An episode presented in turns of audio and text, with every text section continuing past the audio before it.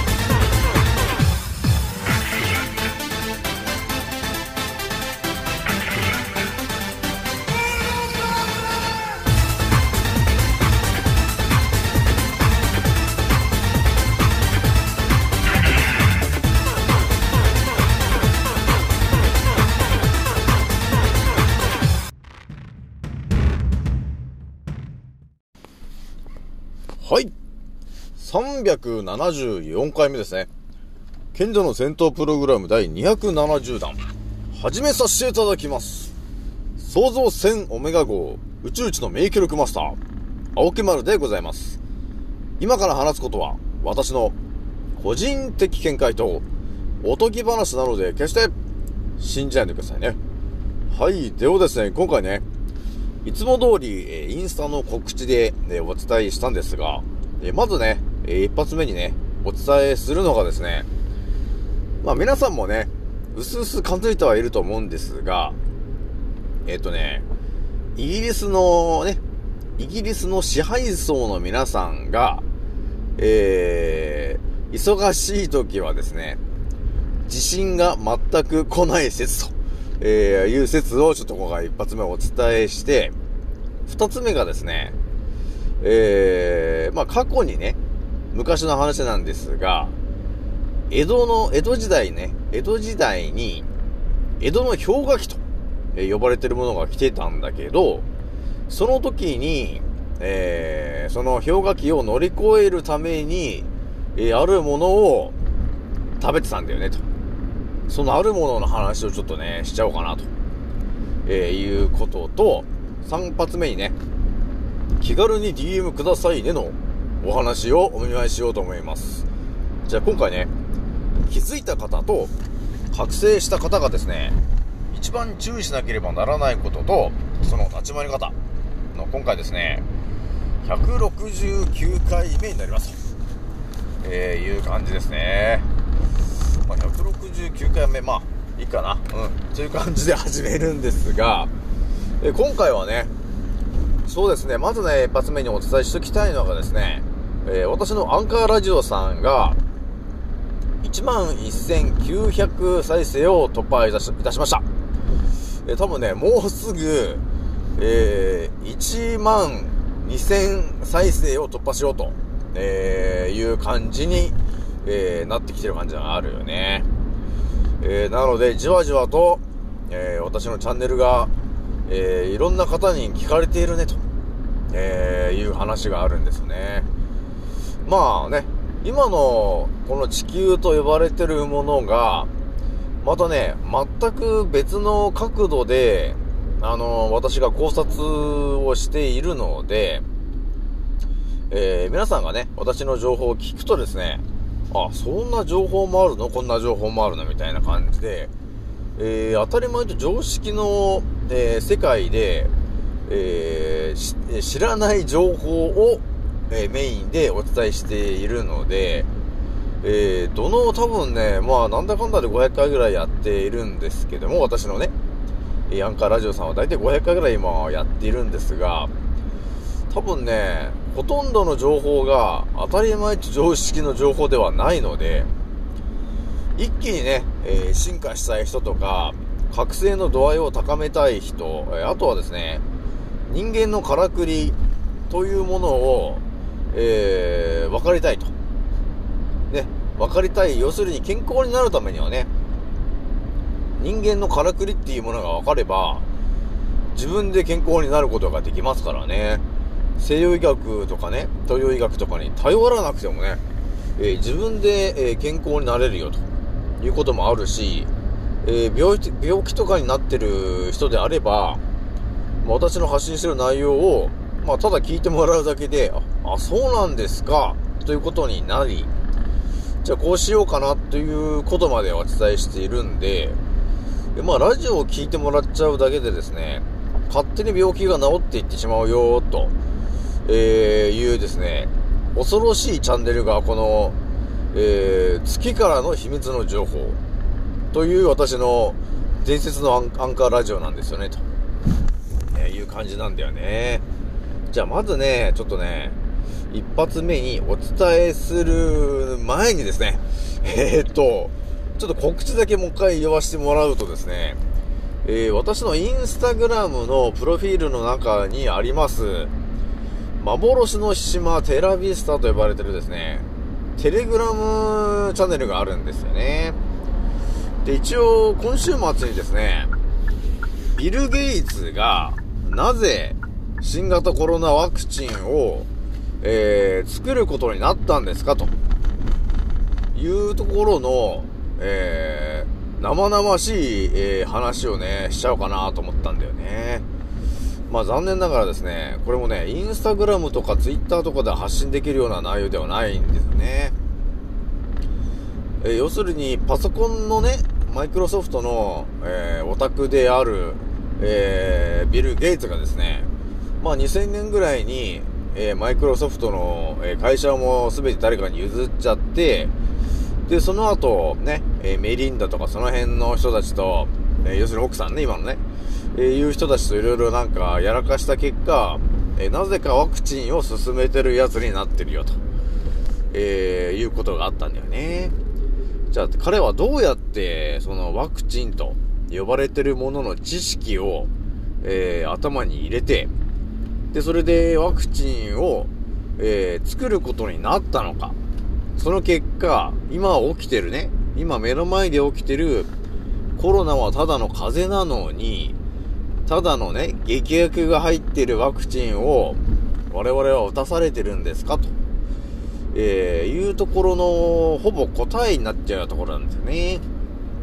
それが、要するにビル・ゲイツがなぜワクチンを作れるようになったんですか要するに、どこで人間のからくりを知ったんですか？というところの超レアな話をね、ちょっと語っちゃってる動画をですね、一応日曜日あたりにちょっとね、日曜日の夜あたりにアップしようかなと思ってんですよね。えなので、えー私のテレグラムにまだね、えー登録してない方がいたらですね、まあ、気軽にテレグラムにちょっと登録していただきたいんで、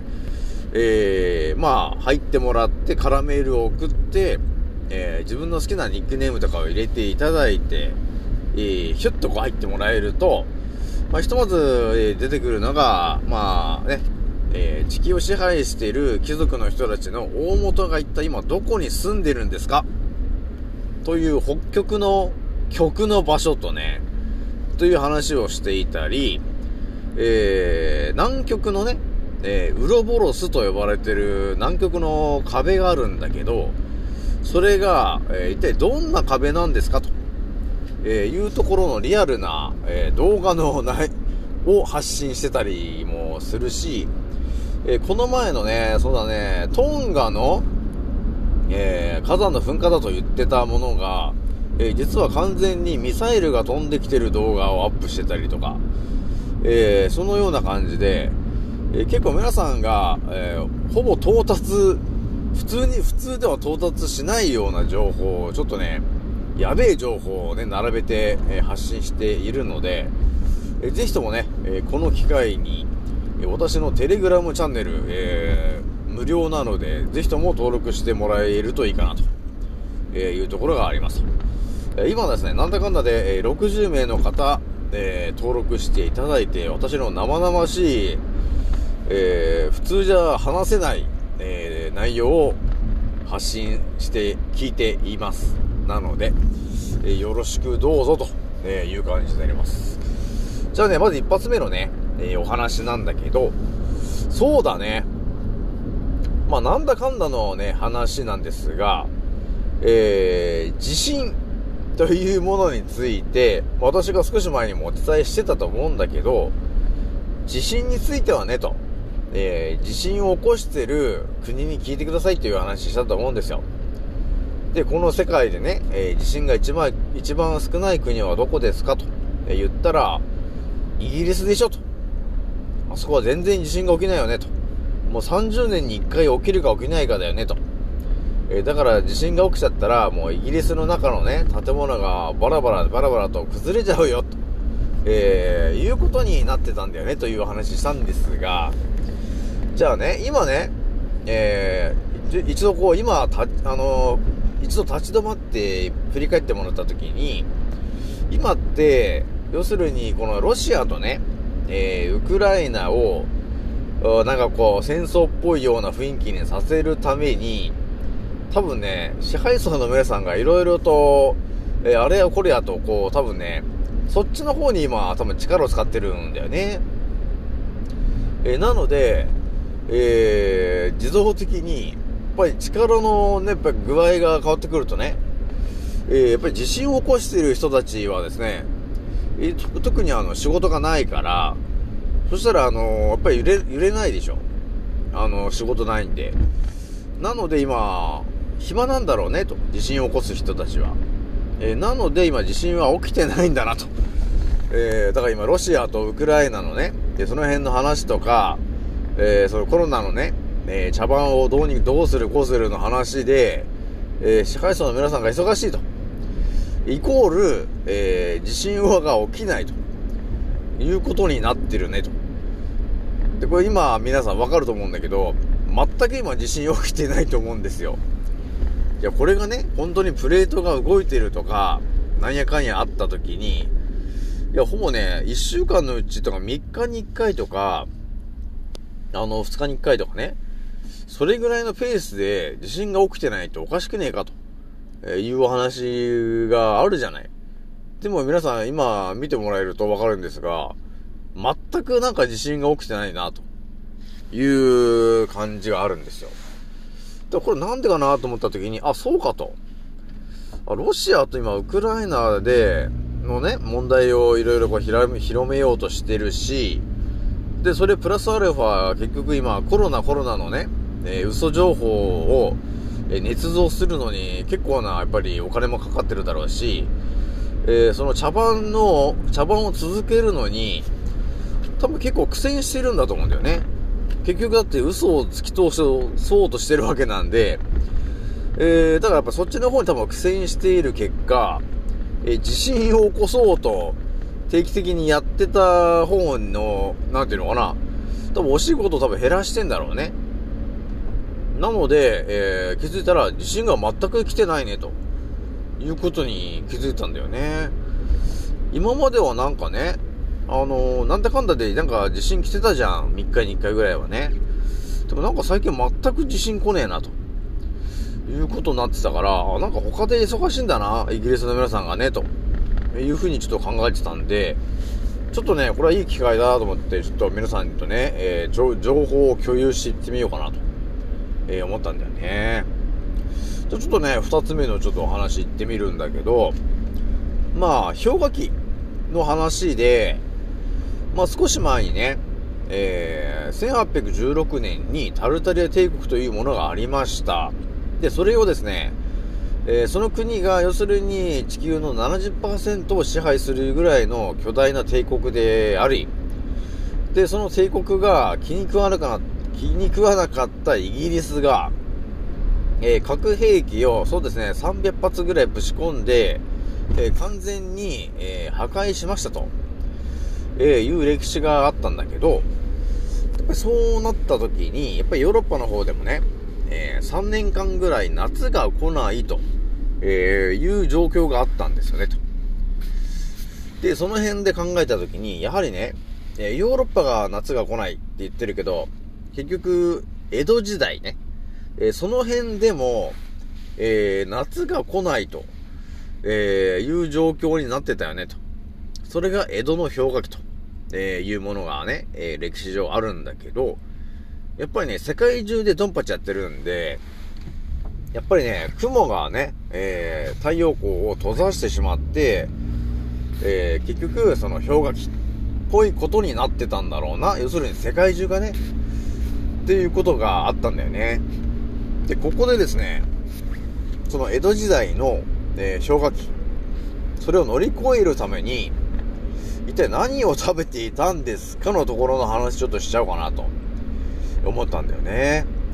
だからやっぱりね、氷河期イコールやっぱり雲が、えーたくさん出てて、えー太陽光を隠してしまってるから、常にこう、曇ってるようなね、えー空なんだよね、と。やっぱりそうなってくると、畑に植えてるね、え野菜とか果物、えそういうものたちの、えチャクラが練り込まれてる数値がやっぱり低くなっちゃうわけだよね、と。そうすると、我々がこう当たり前に食べるんだけど、チャクラが練り込まれてる量がやっぱ圧倒的に少なくなってきちゃうんで、そうするとね、やっぱりチャクラ不足と、えいうものになっちゃうんだよね、ということになってるわけなんだよね。でですね、これが、えーさらにですね、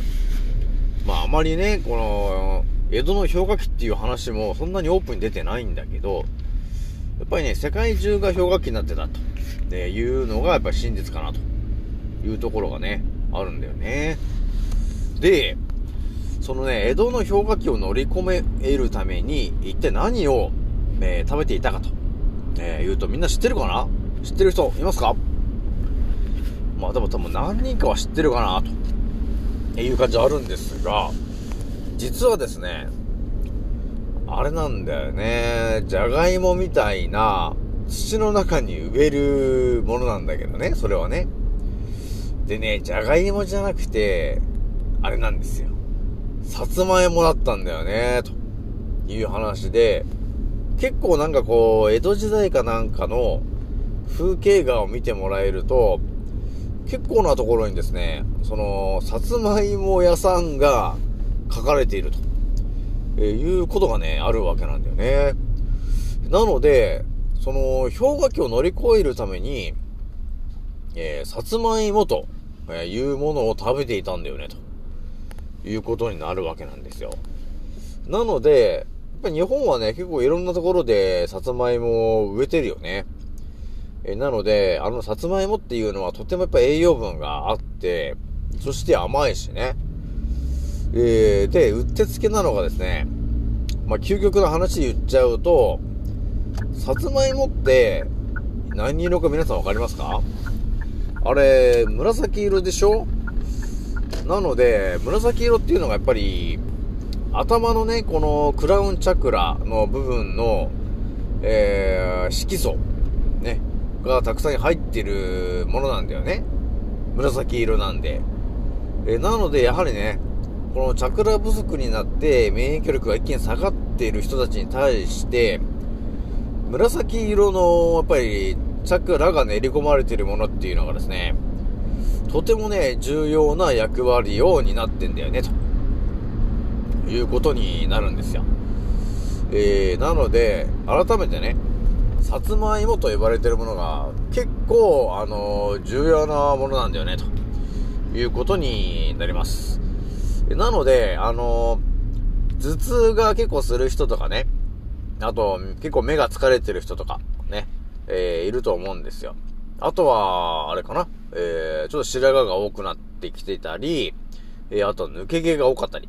えーそういう方はですね、あのー紫色の、えーものを取り入れていただくと、ちょっと何かしら人生に、えー良い情報、良い方向に行く可能性が高いね、と、えーいうことをちょっとお伝えしておきますね。で、このね、あのーさつまいもの話なんだけど、さつまいもって、普通のさつまいもはこの中がこの、なんていうの、白いじゃない。白いんだけど、調べていくと、紫色のさつまいももあるんだよね、と、えーいうのがあるんですよ。で、やっぱりね、紫色のじゃがいもは、あのー結構ね、そのチャクラが練り込まれてるみたいなんですよね。それはね、我々が想像してる以上に練り込まれてるみたいなんですよ。だからあのー、シソの葉っぱもね、相当な量が練り込まれてるみたいなんだけど、それ以上にね、もしかすると、紫色のさつまいもっていうのが、結構やっぱり、あのー、練り込まれてるみたいなんですよね。なので、えー、予想よりも効果高いかもしんないね。あのー、さつまいもの紫のやつがね。で、さらに紫色のさつまいもを調べていくと、実はね、紫色のさつまいもで、あのー、日本酒っていうか、なんていうのかな、焼酎みたいなのを、その芋焼酎みたいなのを作ってるところがあったんだよね。で、あの、紫の、紫色のさつまいもから作る焼酎があったんですよ。なんかこれ美味しそうだなっていうところがあったんだけど、まあちょっと今度ね、なんか、何かあったらちょっと買ってみようかなと思うんだけど、そのやっぱりね、紫色のさつまいもから取れる、えー、紫色の焼酎があるんだけど、それを飲んだりした時にはね、やっぱりちょっと、チャクラがたくさん練り込まれてるんだろうなというところがあるから、ただね、こう当たり前にこう、なんていうのかな、焼酎を買ってきて、飲むっていうのはまあ普通なんだけど、焼酎の色っていうところにちょっと、あのー、イメージを、か、あの、なんていうのかな、集中するポイントをちょっと変えて、えー、改めて選んでみると、いろんな多分焼酎あるじゃないですか。だからあのー、ね、普通の一般的で言ったらこう白いね、のが、白い焼酎っていうのがこう当たり前と常識なんだけど、こうよく調べていくと、いろんな色の集中、あの、焼酎があると思うんですよ。赤だったり、えー、紫だったり、黄色だったり、ね、あると思うんだけど、えー、その中でやっぱり頭痛とかね、えー、ちょっと頭の、頭の系の、なんていうのかな、エネルギーが、その、弱ってると、えー、いう人がいたら、で、その人がね、いつも晩酌かなんかをするような人だった時に、えー、あなたは一体何色のお酒を飲むんですか？という感じで、え、考察してもらった時に、紫色のね、えー、焼酎っていうのもあるんだよと。で、それが紫のさつまいもからできてるものなんですよと。えー、いうものがあったりするんですよね。えー、なので、そういうのをちょっとね、取り入れていただくと、あのー、ちょっと予想よりも、とてつもない効果がちょっと発生してしまう可能性高いな、ということになるんですよね。なので、ただね、えー、お酒を飲むんじゃなくて、まあ私のチャンネル聞いてる皆さんはね、多分ね、普通の人よりも、えー、相当進化してるんだよね。なので一度立ち止まってもらって、えー、ただ酒を飲むわけじゃなくて、えいろんなからくりを使って、え今日は何の色が不足しているのかなっていう感じで、え紫色のね、え焼酎を飲んでみたりとか、えそういう形で、色を意識した生活っていうのをね、やってもらうとまたちょっと変わった人生歩めるかなと、え、いうところがね、見えてきたんだよね。じゃあ最後ね、えー、気軽に DM くださいねの、えー、お話なんですが、まあなんだかんだ言ってね、えー、いろんな方が、え私にあの気軽に、え DM をくれてるんですが、えまだまだね、え気軽に言ってきてもらって、え大丈夫なっていう感じがあるんですよね。えなので、え順番順番ですが、え気軽にちょっと言ってきてもらえると、えー、乳がんの方とかの、えー、こうすれば良くなるよと、えいうところだったり、えー、人間のね、え本当の健康のからくりというところも、え私が、え西洋医学と東洋医学を使わずに、え病気を治すと、えいうような、え圧倒的なお話、えあとは当たり前と常識で聞けない情報を常に毎日発信しているので、えー、ぜひともね、えー、気軽に、えー、メッセージしてくれると、えー、いいかなという感じがあります。じゃあ今回ね、これぐらいにしときます。次の音声でまたお会いしましょう。またねー。もうそろ大空の彼方曇り空がはけてく時計は午後5時回ってるそれでも遅くはないんだ目を閉じて考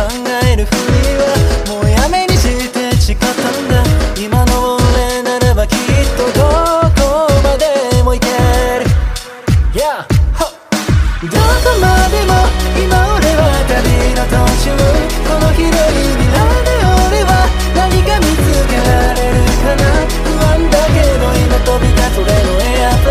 レイ今飛び立つ俺のエアで